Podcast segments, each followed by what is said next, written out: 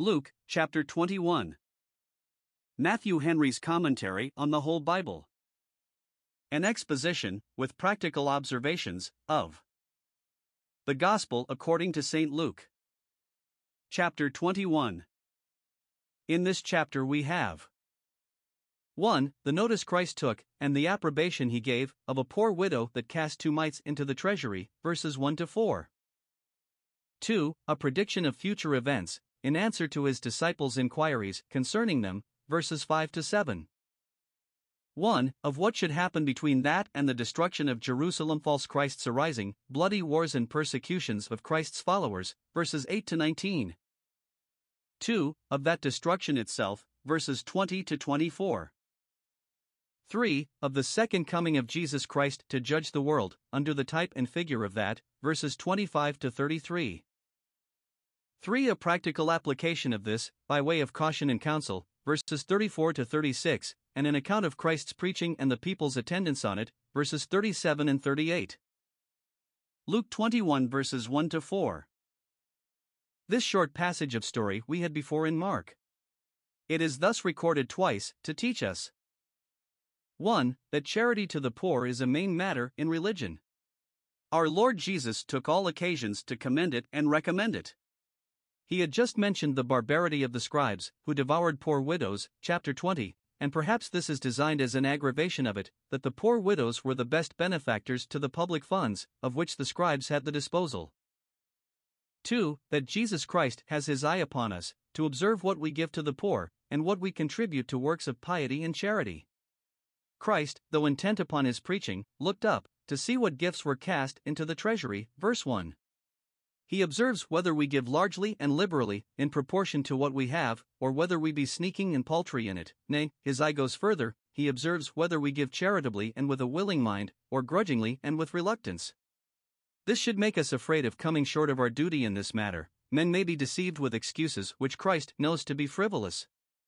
And this should encourage us to be abundant in it, without desiring that men should know it. It is enough that Christ does, he sees in secret, and will reward openly. 3. That Christ observes and accepts the charity of the poor in a particular manner. Those that have nothing to give may yet do a great deal in charity by ministering to the poor, and helping them, and begging for them, that cannot help themselves, or beg for themselves. But here was one that was herself poor, and yet gave what little she had to the treasury.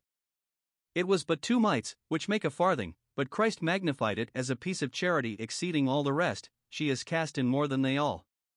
Christ does not blame her for indiscretion in giving what she wanted herself, nor for vanity in giving among the rich to the treasury, but commended her liberality, and her willingness to part with what little she had for the glory of God, which proceeded from a belief of and dependence upon God's providence to take care of her. Jehovah Jireh the Lord will provide. For that, whatever may be called the offerings of God, we ought to have a respect for, and to our power, yeah, and beyond our power, to contribute cheerfully to. These have cast in unto the offerings of God. What is given to the support of the ministry and the gospel, to the spreading and propagating of religion, the education of youth, the release of prisoners, the relief of widows and strangers, and the maintenance of poor families, is given to the offerings of God, and it shall be so accepted and recompensed. Luke 21 verses 5 to 19. See here, 1. With what admiration some spoke of the external pomp and magnificence of the temple, and they were some of Christ's own disciples too, and they took notice of it to him how it was adorned with goodly stones and gifts. Verse 5. The outside was built up with goodly stones, and within it was beautified and enriched with the presents that were offered up for that purpose, and were hung up in it. They thought their master should be as much affected with those things as they were, and should as much regret the destruction of them as they did. When we speak of the temple, it should be of the presence of God in it, and of the ordinances of God administered in it, and the communion which his people there have with him. It is a poor thing, when we speak of the church, to let our discourse dwell upon its pomps and revenues, and the dignities and powers of its officers and rulers, for the king's daughter is all glorious within. 2. With what contempt Christ spoke of them, and with what assurance of their being all made desolate very shortly. Verse 6 As for those things which you behold, those dear things which you were so much in love with, behold, the days will come, and some now living may live to see them, in which there shall not be left one stone upon another. This building, which seems so beautiful that one would think none could, for pity, pull it down, and which seems so strong that one would think none would be able to pull it down, shall yet be utterly ruined, and this shall be done as soon as ever the spiritual temple of the gospel church, the substance of that shadow, begins to flourish in the world. Did we by faith foresee the blasting and withering of all external glory, we should not set our hearts upon it as those do that cannot see, or will not look, so far before them. 3. With what curiosity those about him inquire concerning the time when this great desolation should be, Master, when shall these things be? Verse 7. It is natural to us to covet to know future things and the time of them, which it is not for us to know, when we are more concerned to ask what is our duty in the prospect of these things, and how we may prepare for them, which it is for us to know. They inquire what sign there shall be when these things shall come to pass. They ask not for a present sign, to confirm the prediction itself, and to induce them to believe it, Christ's word was enough for that, but what the future signs will be of the approaching accomplishment of the prediction, by which they may be put in mind of it. These signs of the times Christ had taught them to observe. For, with what clearness and fullness Christ answers their inquiries, as far as was necessary to direct them in their duty, for all knowledge is desirable as far as it is in order to practice. 1. They must expect to hear of false Christs and false prophets appearing, and false prophecies given out. Verse 8 Many shall come in my name. He does not mean in the name of Jesus, though there were some deceivers who pretended commissions from him, as Acts 19 verse 13, but usurping the title and character of the Messiah. Many pretended to be the deliverers of the Jewish church and nation from the Romans, and to fix the time when the deliverance should be wrought, by which multitudes were drawn into a snare, to their ruin. They shall say, Hoti ego eimi I am he, or I am, as if they would assume that incommunicable name of God, by which he made himself known when he came to deliver Israel out of Egypt, I am. And, to encourage people to follow them, they added, The time draws near when the kingdom shall be restored to Israel, and all who will follow me shall share in it. Now, as to this, he gives them a needful caution. 1. Take heed that you be not deceived, do not imagine that I shall myself come again in external glory, to take possession of the throne of kingdoms. No, you must not expect any such thing, for my kingdom is not of this world. When they asked solicitously and eagerly, Master, when shall these things be? The first word Christ said was, Take heed that you be not deceived. Note, those that are most inquisitive in the things of God, though it is very good to be so, are in most danger of being imposed upon, and have most need to be upon their guard. 2. Go you not after them. You know the Messiah is come, and you are not to look for any other and therefore do not so much as hearken to them, nor have anything to do with them. If we are sure that Jesus is the Christ, and his doctrine is the gospel of God, we must be deaf to all intimations of another Christ and another gospel. 2. They must expect to hear of great commotions in the nations, and many terrible judgments inflicted upon the Jews and their neighbors. 1. There shall be bloody wars, verse 10 Nation shall rise against nation, one part of the Jewish nation against another, or rather the whole against the Romans. Encouraged by the false Christs, they shall wickedly endeavor to throw off the Roman yoke, by taking up arms against the Roman powers. When they had rejected the liberty with which Christ would have made them free, they were left to themselves, to grasp at their civil liberty in ways that were sinful, and therefore could not be successful. 2. There shall be earthquakes, great earthquakes, in divers places, which shall not only frighten people, but destroy towns and houses, and bury many in the ruins of them. 3. There shall be famines and pestilences, the common effects of war, which destroys the fruits of the earth, and, by exposing men to ill weather and reducing them to ill diet, occasions infectious diseases. God has various ways of punishing a provoking people. The four sorts of judgments which the Old Testament prophets so often speak of are threatened by the New Testament prophets too, for, though spiritual judgments are more commonly inflicted in gospel times, yet God makes use of temporal judgments also. For, there shall be fearful sights and great signs from heaven, uncommon appearances in the clouds, comets, and blazing stars, which frighten the ordinary sort of beholders, and have always been looked upon as ominous, and portending something bad. Now, as to these, the caution he gives them is Be not terrified. Others will be frightened at them, but be not you frightened. Verse 2. As to the fearful sights, let them not be fearful to you, who look above the visible heavens to the throne of God's government in the highest heavens. Be not dismayed at the signs of heaven, for the heathen are dismayed at them. Jeremiah 10 verse 2. And, as to the famines and pestilences, you fall into the hands of God, who has promised to those who are his that in the days of famine they shall be satisfied, and that he will keep them from the noisome pestilence, trust therefore in him, and be not afraid. Nay, when you hear of wars, when without are fightings and within are fears, yet then be not you terrified, you know the worst that any of these judgments can do to you, and therefore be not afraid of them. For 1. It is your interest to make the best of that which is, for all your fears cannot alter it. These things must first come to pass, there is no remedy, it will be your wisdom to make yourselves easy by accommodating yourselves to them. 2. There is worse behind, flatter not yourselves with a fancy that you will soon see an end of these troubles, no, not so soon as you think of, the end is not by and by, not suddenly. Be not terrified, for, if you begin so quickly to be discouraged, how will you bear up under what is yet before you? 3. They must expect to be themselves for signs and wonders in Israel. Their being persecuted would be a prognostic of the destruction of the city and temple, which he had now foretold. Nay, this would be the first sign of their ruin coming. Before all these, they shall lay their hands on you.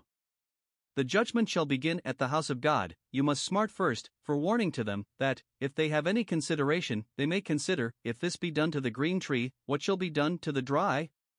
See 1 Peter 4 verses 17 and 18.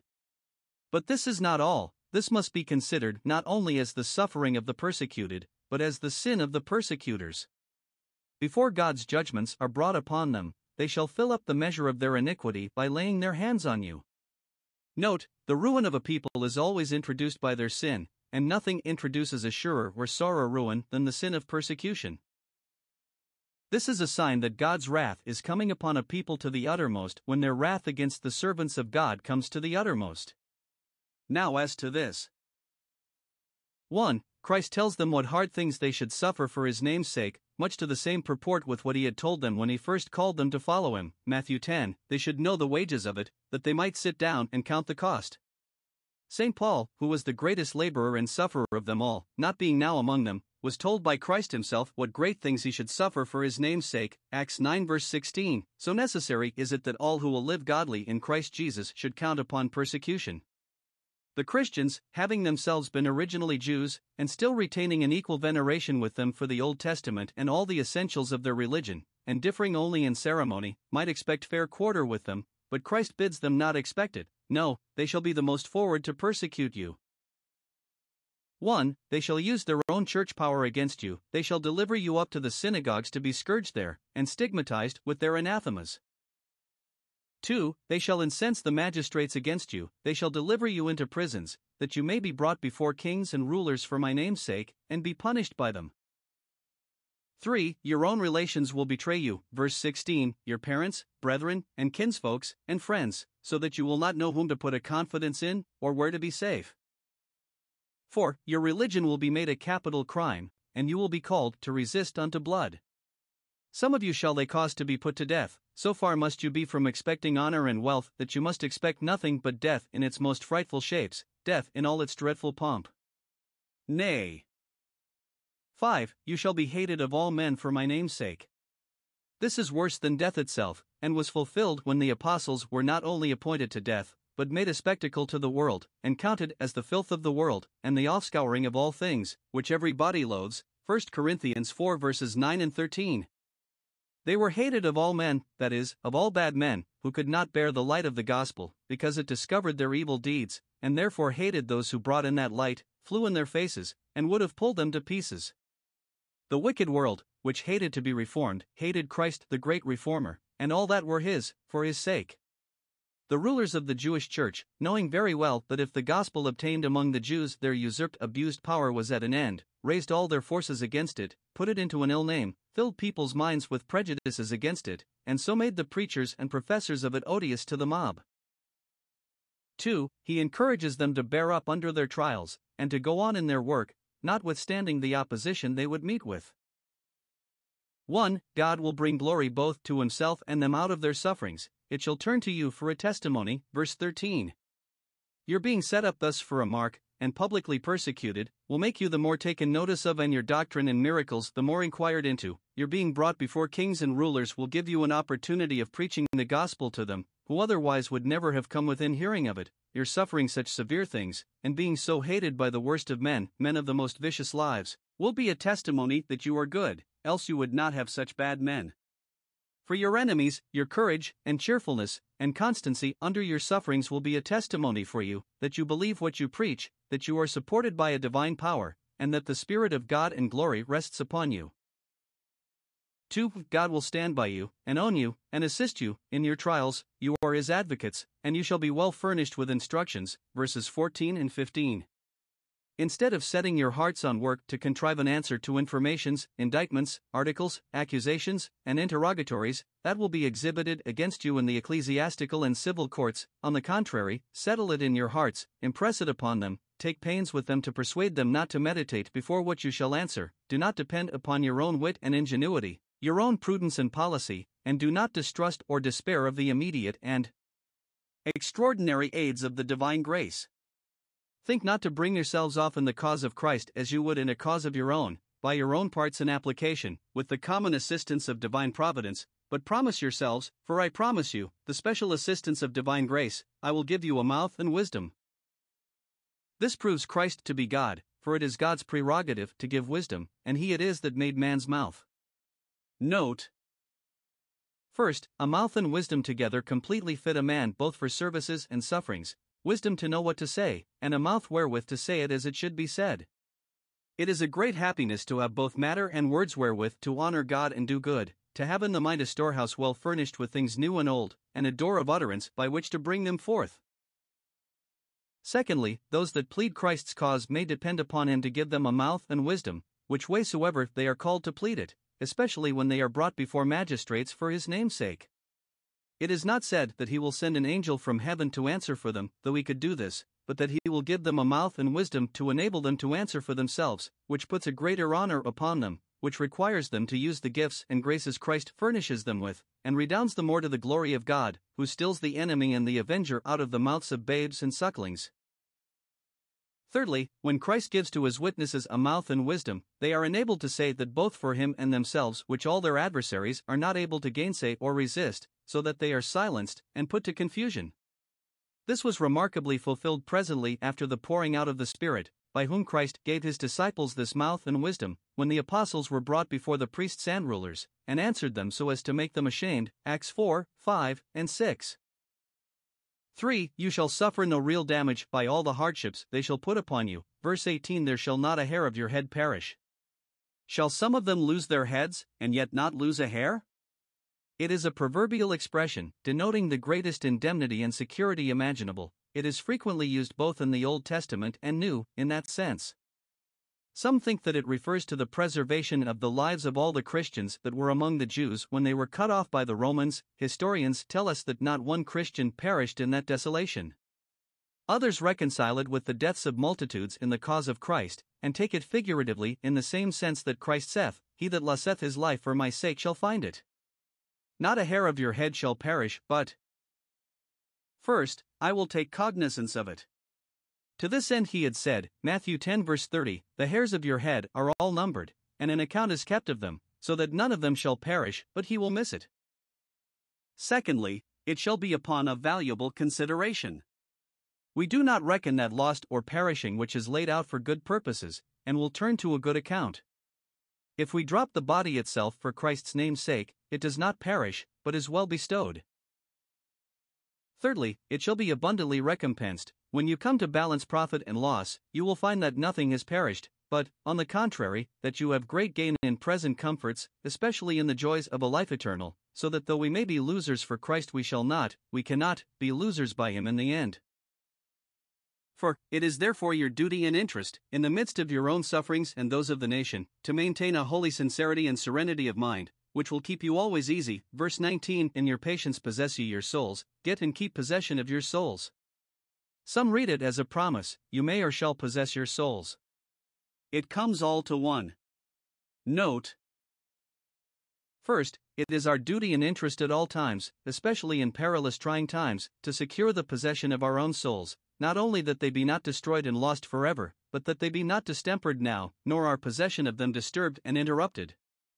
Possess your souls, be your own men, keep up the authority and dominion of reason, and keep under the tumults of passion, that neither grief nor fear may tyrannize over you, nor turn you out of the possession and enjoyment of yourselves. In difficult times, when we can keep possession of nothing else, then let us make that sure which may be made sure, and keep possession of our souls.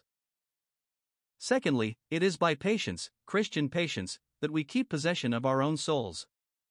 In suffering times, set patience upon the guard for the preserving of your souls, by it keep your souls composed and in a good frame, and keep out all those impressions which would ruffle you and put you out of temper. Luke 21 verses 20 to 28. Having given them an idea of the times for about 38 years next ensuing, he here comes to show them what all those things would issue in at last, namely, the destruction of Jerusalem, and the utter dispersion of the Jewish nation, which would be a little day of judgment, a type and figure of Christ's second coming, which was not so fully spoken of here as in the parallel place, Matthew 24, yet glanced at, for the destruction of Jerusalem would be as it were the destruction of the world to those whose hearts were bound up in it. 1. He tells them that they should see Jerusalem besieged, compassed with armies, verse 20, the Roman armies, and, when they saw this, they might conclude that its desolation was nigh, for in this the siege would infallibly end, though it might be a long siege. Note, as in mercy, so in judgment, when God begins, he will make an end. 2. He warns them, upon this signal given, to shift for their own safety. Verse 21 Then let them that are in Judea quit the country and flee to the mountains, let them that are in the midst of it, of Jerusalem, depart out, before the city be closely shut up, and, as we say now, before the trenches be opened, and let not them that are in the countries and villages about enter into the city, thinking to be safe there. Do you abandon a city and country which you see God has abandoned and given up to ruin? Come out of her, my people. 3. He foretells the terrible havoc that should be made of the Jewish nation. Verse 22 Those are the days of vengeance so often spoken of by the Old Testament prophets, which would complete the ruin of that provoking people. All their predictions must now be fulfilled, and the blood of all the Old Testament martyrs must now be required. All things that are written must be fulfilled at length. After days of patience long abused, there will come days of vengeance, for reprieves are not pardons the greatness of that destruction is set forth. 1. By the inflicting cause of it. It is wrath upon this people, the wrath of God, that will kindle this devouring, consuming fire. 2. By the particular terror it would be to women with child, and poor mothers that are nurses. Woe to them, not only because they are most subject to frights, and least able to shift for their own safety, but because it will be a very great torment to them to think of having borne and nursed children for the murderers. 3. By the general confusion that should be all the nation over. There shall be great distress in the land, for men will not know what course to take, nor how to help themselves. For, he describes the issue of the struggles between the Jews and the Romans, and what they will come to at last, in short. 1. Multitudes of them shall fall by the edge of the sword. It is computed that in those wars of the Jews there fell by the sword above eleven hundred thousand. And the siege of Jerusalem was, in effect, a military execution. 2. The rest shall be led away captive, not into one nations, as when they were conquered by the Chaldeans, which gave them an opportunity of keeping together, but into all nations, which made it impossible for them to correspond with each other, much less to incorporate. 3. Jerusalem itself was trodden down of the Gentiles. The Romans, when they had made themselves masters of it, laid it quite waste, as a rebellious and bad city, hurtful to kings and provinces, and therefore hateful to them. 5. He describes the great frights that people should generally be in. Many frightful sights shall be in the sun, moon, and stars, prodigies in the heavens, and here in this lower world, the sea and the waves roaring, with terrible storms and tempests, such as had not been known, and above the ordinary working of natural causes. The effect of this shall be universal confusion and consternation upon the earth, distress of nations with perplexity. Verse 25. Dr. Hammond understands by the nations the several governments or tetrarchies of the Jewish nation, Judea, Samaria, and Galilee, these shall be brought to the last extremity. Men's hearts shall fail them for fear. Verse 26 Apopsychonton anthropon men being quite exanimated, dispirited, unsold, dying away for fear. Thus, those are killed all the day long by whom Christ's apostles were so. Romans 8 verse 36, that is, they are all the day long in fear of being killed sinking under that which lies upon them, and yet still trembling for fear of worse, and looking after those things which are coming upon the world. When judgment begins at the house of God, it will not end there, it shall be as if all the world were falling in pieces, and where can any be secure then? The powers of heaven shall be shaken, and then the pillars of the earth cannot but tremble.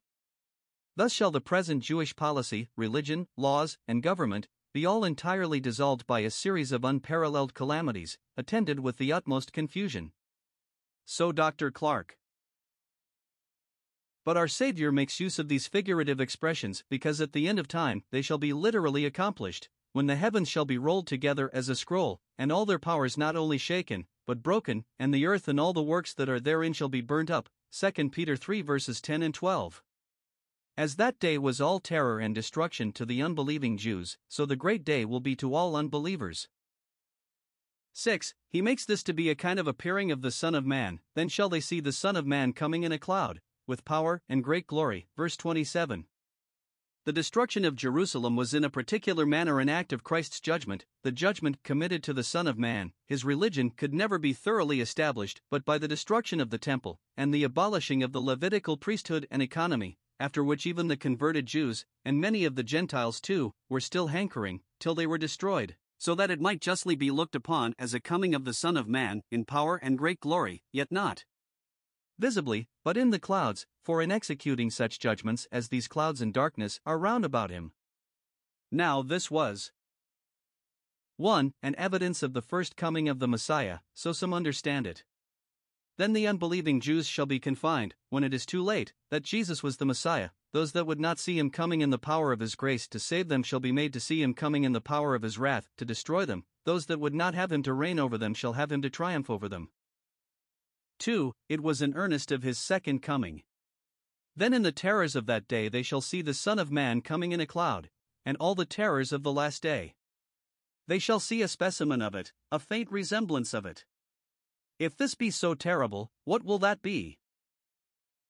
7. He encourages all the faithful disciples in reference to the terrors of that day. Verse 28 When these things begin to come to pass, when Jerusalem is besieged, and everything is concurring to the destruction of the Jews, then do you look up, when others are looking down, look heavenward, in faith, hope, and prayer, and lift up your heads with cheerfulness and confidence, for your redemption draws nigh.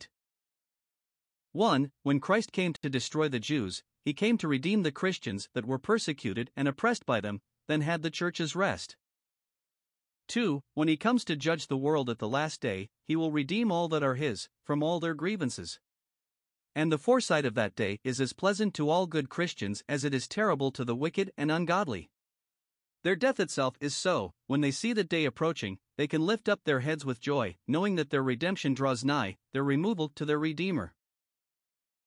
8. Here is one word of prediction that looks further than the destruction of the Jewish nation, which is not easily understood. We have it in verse 24 Jerusalem shall be trodden down of the Gentiles, till the times of the Gentiles be fulfilled. 1. Some understand it of what is past, so Dr. Hammond. The Gentiles, who have conquered Jerusalem, shall keep possession of it, and it shall be purely Gentile, till the times of the Gentiles be fulfilled, till a great part of the Gentile world shall have become Christian, and then after Jerusalem shall have been rebuilt by Adrian the emperor, with an exclusion of all the Jews from it, many of the Jews shall turn Christians, shall join with the Gentile Christians, to set up a church in Jerusalem, which shall flourish there for a long time. 2. Others understand it of what is yet to come, so Dr. Whitby. Jerusalem shall be possessed by the Gentiles, of one sort or other, for the most part, till the time come when the nations that yet remain infidels shall embrace the Christian faith, when the kingdoms of this world shall become Christ's kingdoms, and then all the Jews shall be converted. Jerusalem shall be inhabited by them, and neither they nor their city any longer trodden down by the Gentiles. Luke 21 verses 29 to 38.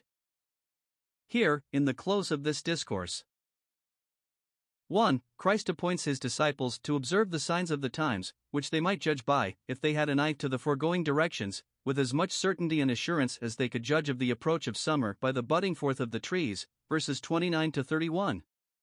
As in the kingdom of nature there is a chain of causes, so in the kingdom of providence there is a consequence of one event upon another. When we see a nation filling up the measure of their iniquity, we may conclude that their ruin is nigh. When we see the ruin of persecuting powers hastening on, we may thence infer that the kingdom of God is nigh at hand, that when the opposition given to it is removed, it shall gain ground.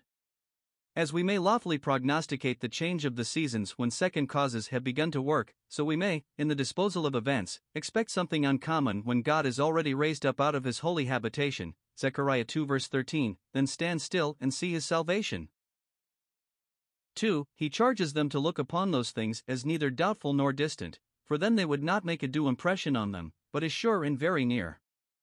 The destruction of the Jewish nation. 1. Was near, verse 32 This generation shall not pass away till all be fulfilled.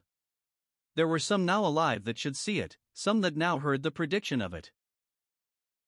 2. It was sure, the sentence was irreversible, it was a consumption determined, the decree was gone forth. Verse 33 Heaven and earth shall pass away sooner than any word of mine, nay, they certainly shall pass away, but my word shall not, whether they take hold or no, they will take effect, and not one of them fall to the ground. 1 Samuel 3 verse 19. 3. He cautions them against security and sensuality, by which they would unfit themselves for the trying times that were coming on, and make them to be a great surprise and terror to them, verses 34 and 35 Take heed to yourselves. This is the word of command given to all Christ's disciples Take heed to yourselves, that you be not overpowered by temptations, nor betrayed by your own corruptions. Note, we cannot be safe if we be secure. It concerns us at all times, but especially at some times, to be very cautious. See here.